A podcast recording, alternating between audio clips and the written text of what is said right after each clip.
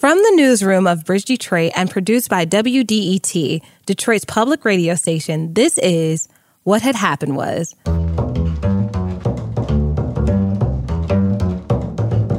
A look at how America's blackest city blew 70 years of black representation in Congress. I'm your host, Ashley Stevenson. Progressive, forceful, and unafraid, Rashida Tlaib strikes a profile that just shouts Detroit. She does not back down, she doesn't pull punches, and she stands up for everybody's rights all the time.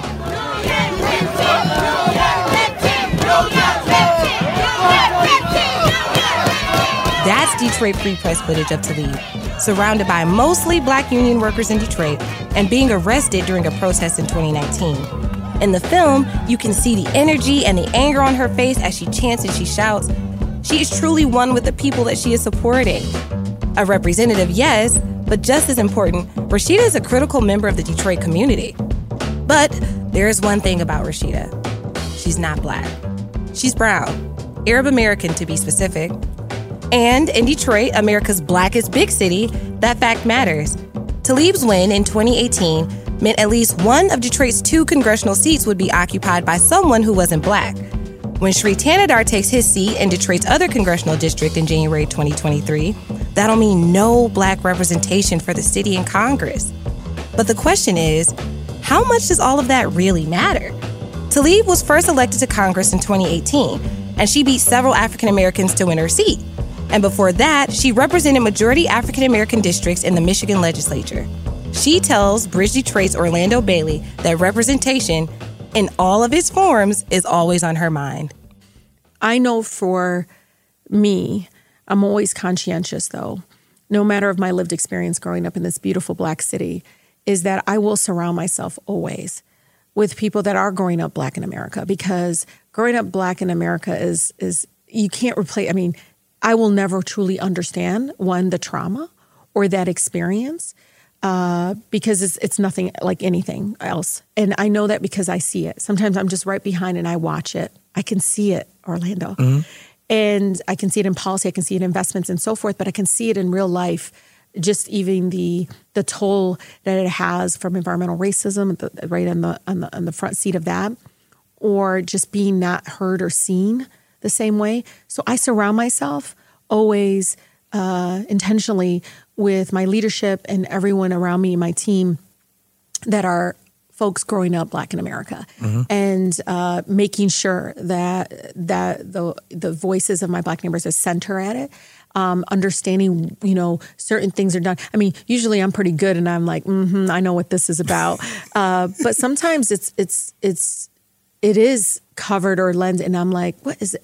They're like, no, Rashida, this is what's going on here. Mm. And but even with my work on the water crisis, the environmental racism, uh, I mean, you know, from from the even talking about the auto insurance in the way through structural racism, fact that I'm like, this is disparate impact. If you think about it, they're literally asking people about their education level, credit, credit score, score, or all that. Mm-hmm. That's all non-driving factors that are a proxy to discriminate against my black neighbors. Mm-hmm. And so I talk about it in that way, and I got facts. I'm, I'm showing them the studies that shows somebody with a DUI with a higher credit score uh, is, is, is paying three times less than my black resident with a lower credit score, but no DUI. He don't got he don't got drinking it drinking under the influence uh, violation, but he's paying three times more than somebody here.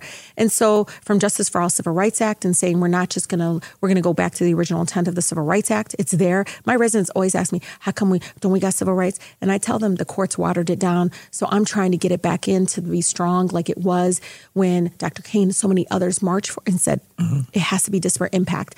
I don't know. And I always check myself and like listen, truly listen, and be like, do you really think do that think of- that the the electorate understands this tension and understanding that you carry? Uh, and is, is it why that they is it why they keep electing you?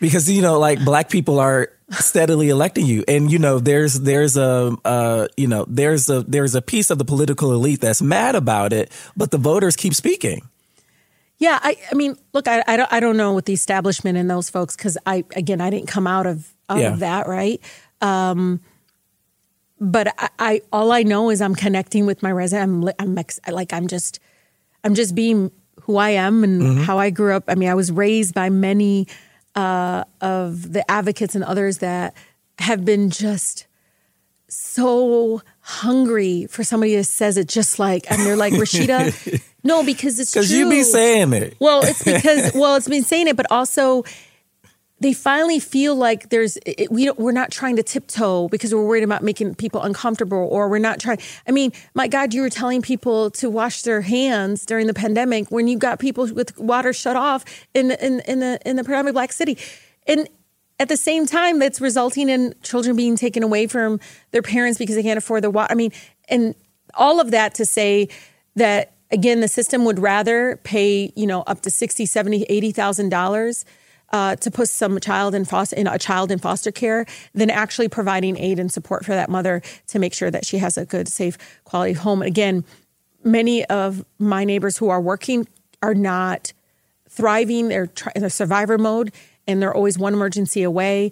And I'm listening. I'm care, taking all of that and always bringing them to the to Congress. Like every time I'm in a room, I don't care if it's a hearing or on the House floor I try to how do I bring my residents into this room with their their voices and and a lot of times you physically do that too. Yeah. I've seen you do that as well. Um, Congresswoman, tell us a little bit about who you are, where you from, how did you grow up? When you think about your childhood, what comes up for you?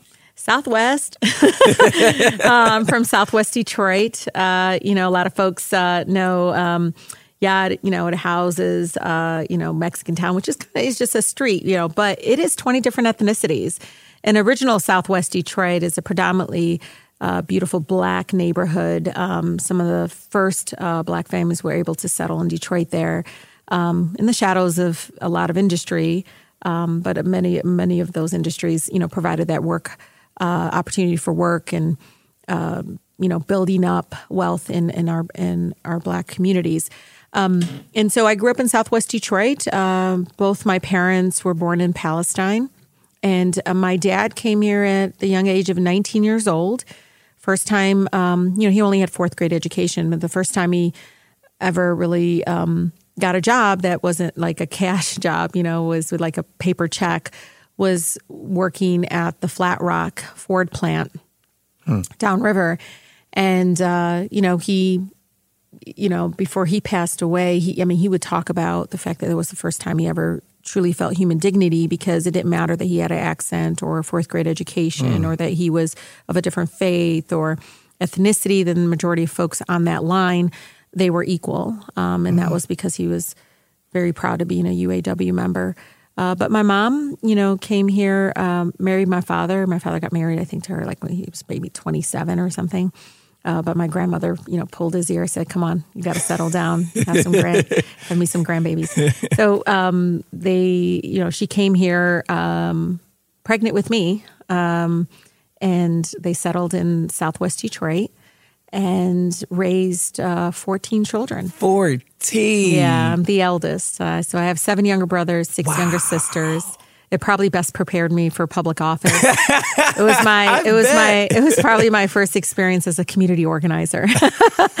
You're organizing because there is you different clay. Yeah, agreement. oh yeah, yeah. Get get folks aligned with your position uh, as we approach the parents. But you know, it was an incredible community to grow up in because again, it wasn't just the 20 different ethnicities, but it was a place that you know, if my mother, we went to parent meetings. It was the 1st mm-hmm. time she ever participated in like you know, parent coming to like a PTA meeting or, or parent teacher conferences. They didn't have that, you know, for her uh, growing up in Palestine. It was it was kind of everybody knew everybody, but she, you know, she would try to speak up and she'd be like low voice and mm-hmm. kind of whispery, and it, it would be like black mothers in the in the room telling her, Fatima, you know, raise your voice. They can't hear you. Mm. Uh, but it was a way of empowering her and saying that she belonged. And that's what's so incredible about Southwest is I never ever I never felt othered. I never, you know, I kind of didn't fit in here because there's, you know, uh, I went to Southwestern High School, it was a predominantly black uh, school. You know, I didn't fit like with, you know, because I was Arab American. There was probably 10 Arab Americans total in the mm-hmm. school.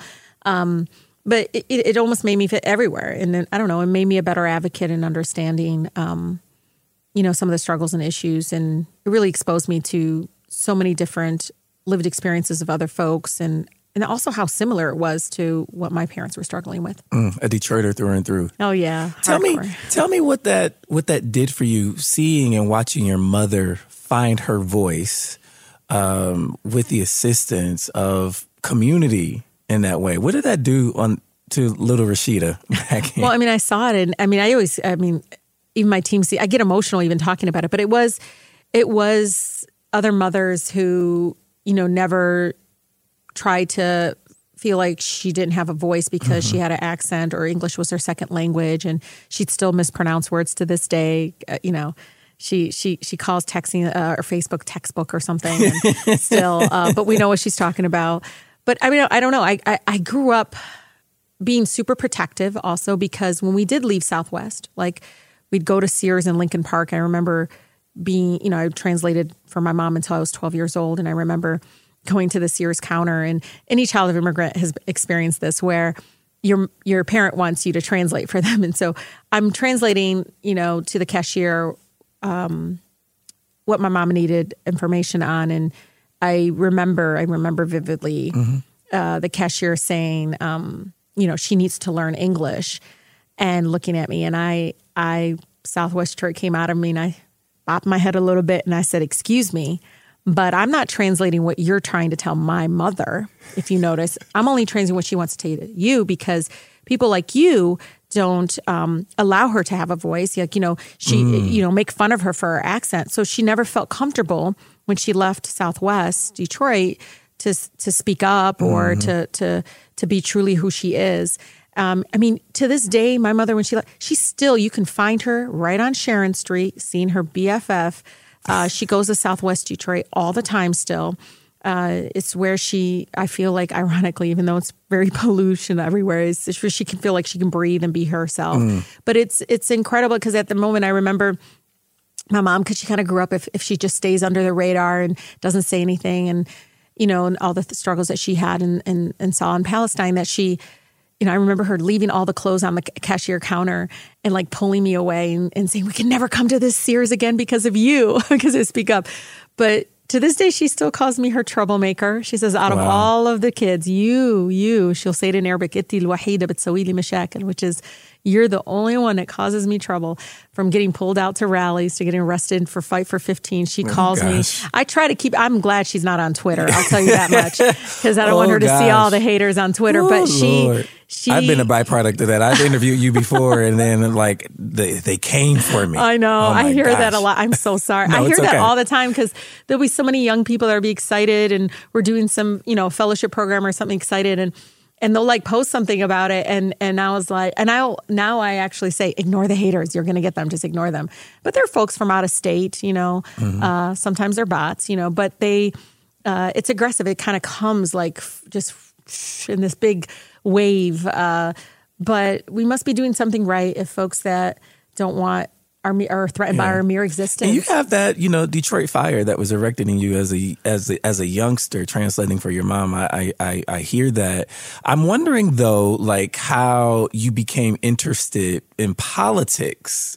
Uh, you know what I mean? Like, yeah. are you where right now where you've always wanted to be? How did this happen? No. Okay. I mean, sometimes I'm like, what did I do to myself? uh, no, really, um, because I think it is that kind of the protectiveness that I have for my community. I mean, I get really, um, I don't know, overwhelmed of the sense of how does this person who is a billionaire thinking that he could just come in here and not follow like the environmental processes or you know a big mega billion dollar you know corporation in the east side of detroit that can just pollute there but not warrant you know get away with polluting there but they're doing all these great things to reduce pollution in, in, in Warren. In Warren. Mm-hmm. And so I don't know, it's just kind of built up over the years. And maybe it is being in the shadows of watching how people treated my mom or, you know, being very conscientious when I was with my black or Latino friends and things that were being said. I mean, I, you know, you, you're aware of that. Everyone experienced it at some point. Um, and, but it, later on down the line, as I, you know, I was, gra- I graduated from Wayne State University and I had started my master program. I didn't like it, and I was like, I'm going to go to law school. Mm-hmm. And it was corny. I was like, I'm going to change the world. I'm going to go get a law degree.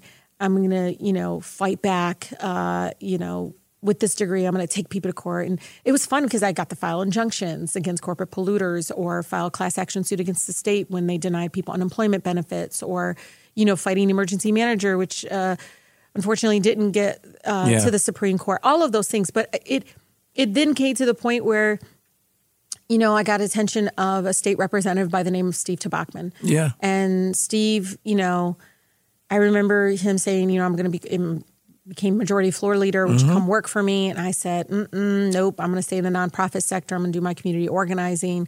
And he said, you know, I'll, you know, I'll teach you how to kill a bill. And I was like, oh, okay.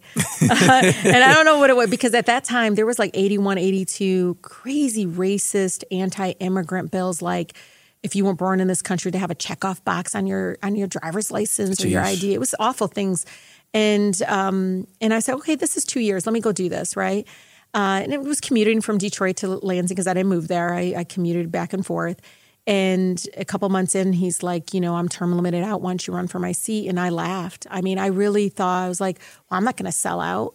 And he's like, you calling me a sellout? I'm like, no, you're different. but well, because I was like, that you're type different. Of, yeah. Well, because I was that type of person that was at the bullhorn, you know, protesting these institutions Always. that yeah. were structured to help people like us. And so uh, it was 10 days before the filing deadline. I filed to run. I mean, I remember it, Orlando I remember that feeling. It still makes me like, oh, I just remember my thinking, oh my God, what am I doing? I'm putting my name on this ballot. It was just so overwhelming mm-hmm. because I think, especially women of color specifically, I mean, we're always seeking permission for to seek leadership. Mm. Uh, and it took seven different people to convince me to run for office. When Steve said it, I said no.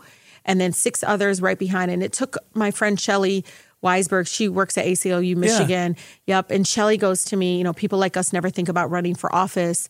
And that's the problem. It's like we're not in the, in these institutions because we're out there saying, "Well, it's not made for us." It's like, well, you got to go and you know get in there uh, and and and and make it happen, make that room, right? Make that create that space.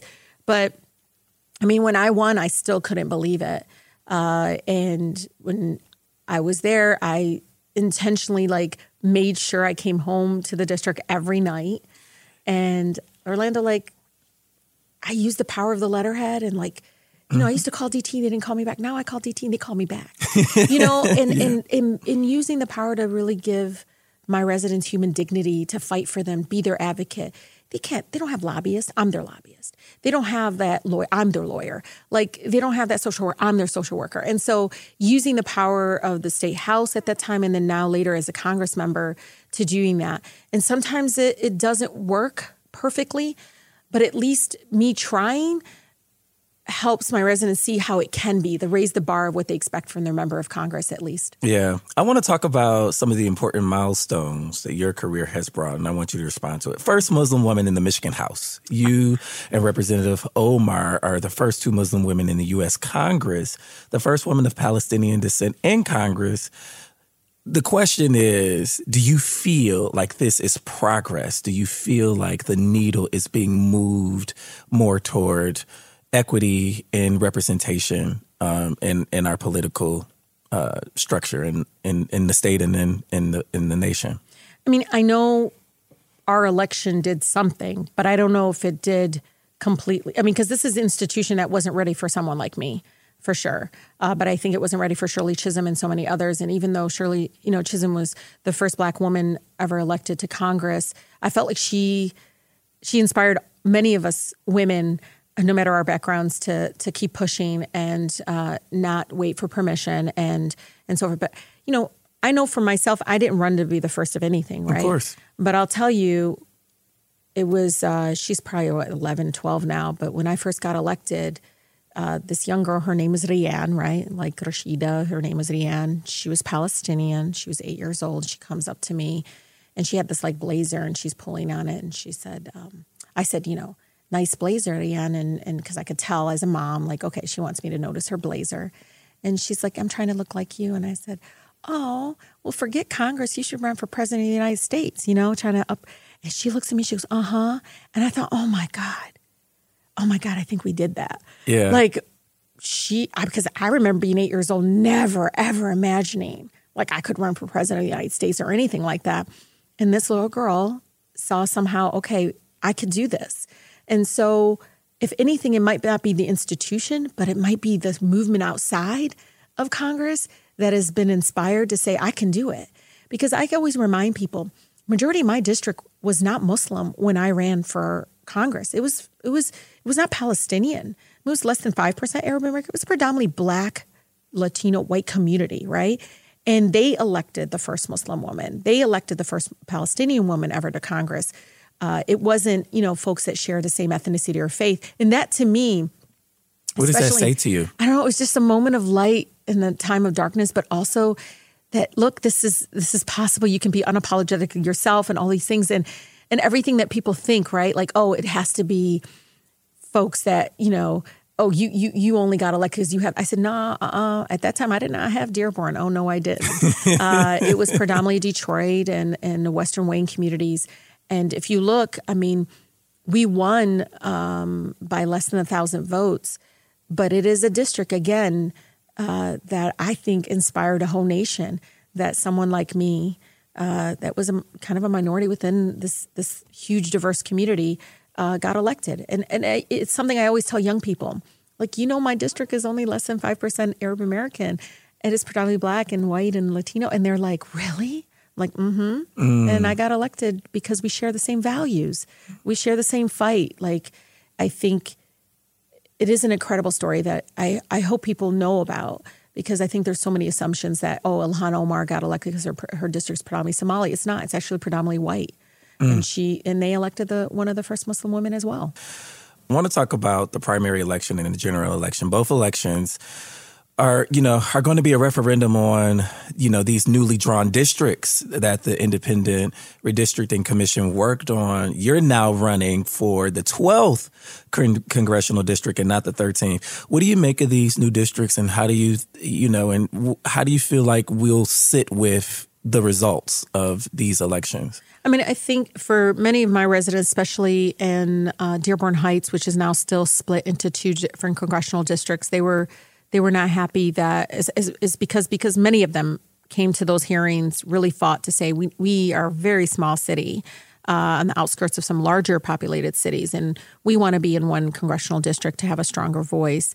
Um, the same thing in Detroit, where we saw neighborhoods being split up and in a very unique way. Like, for instance, Southwest Detroit, half of Southwest Detroit was in my district, and the other half was in another congressional district. And again, Southwest Detroit spoke up and said, you know, we have a huge Latino community that wants to to to share, have a share, like you know, stronger voice. So one thing is true: independent commission is a lot better, I think, than what I saw in 2010 when I was there. It was like three people on the third floor of the Capitol building making decisions on behalf of you know millions of people across the state where at least there's transparency as a public hearing actually seeing it being done is like wow this we we have a lot work more work to do mm-hmm. to, to try to do I think some changes to the to how the independent commission works and meaning you know folks that can get on there that can really weigh in on communities of interest because mm-hmm. that is one of the factors of the four factors you have to use and and I know it wasn't used as heavily uh, according to my residents and others that felt like, well, why would you split up Bagley neighborhood like that? Why mm-hmm. why are you you know, they're like going down like Green in the middle Lawn. No, literally, yeah, like but like Green Lawn is my cutoff yeah, in one cutoff. of the neighborhoods. Yeah. And I'm like, you know, it doesn't, you know, for Detroit communities, we know that that dilutes this this neighborhood block that is, you know, in one city council district and a, you know, and so forth. And they they are now being split into two different uh, larger congressional districts. And so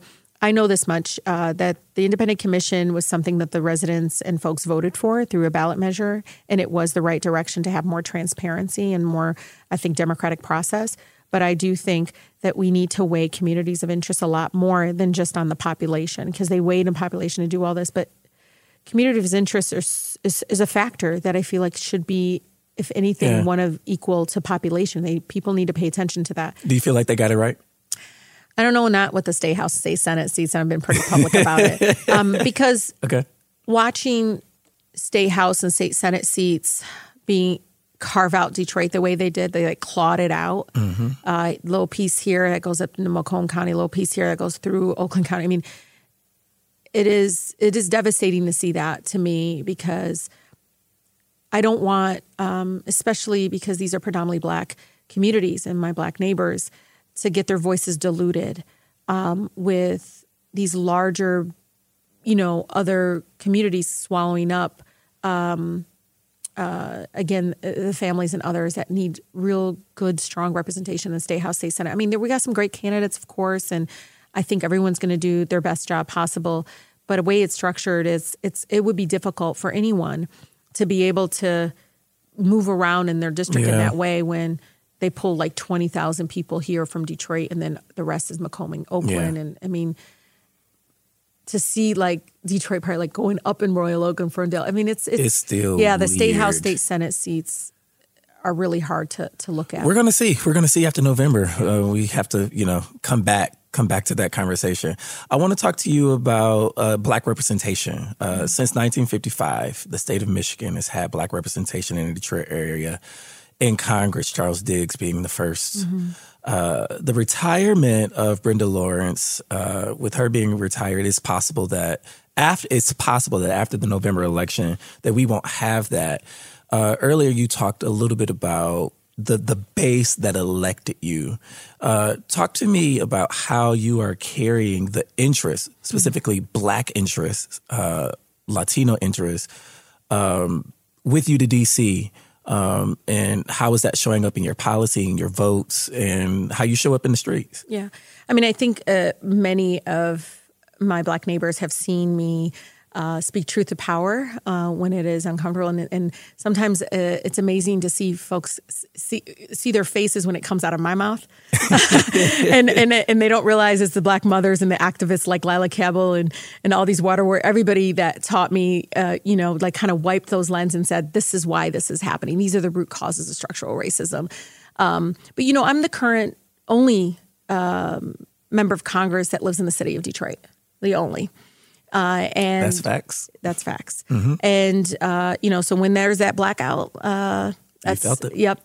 Uh, when um, you know, there was nowhere I could go where I wasn't hearing about the flooding and stuff, and and seeing it myself in the streets, or um, watching a school close down over, you know, another one here, another one here. I'm like living it and experiencing it. Do you support reparations? Of course I do. Okay. HR 40 did get a hearing. I want to get a vote on it. Um, I think what the city is doing under the leadership of Council President uh, Mary Sheffield is phenomenal, and them being able to create uh, a task force to actually start studying it, which is what HR 40 does.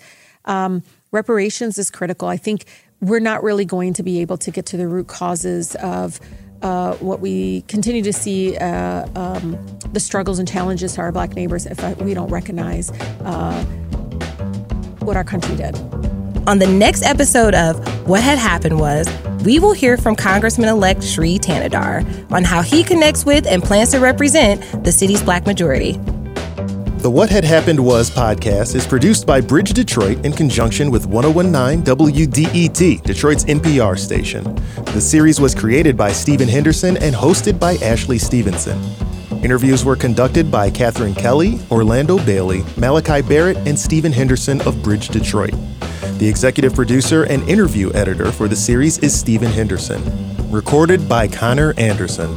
Audio engineering for the series and music created by Sam Bobian.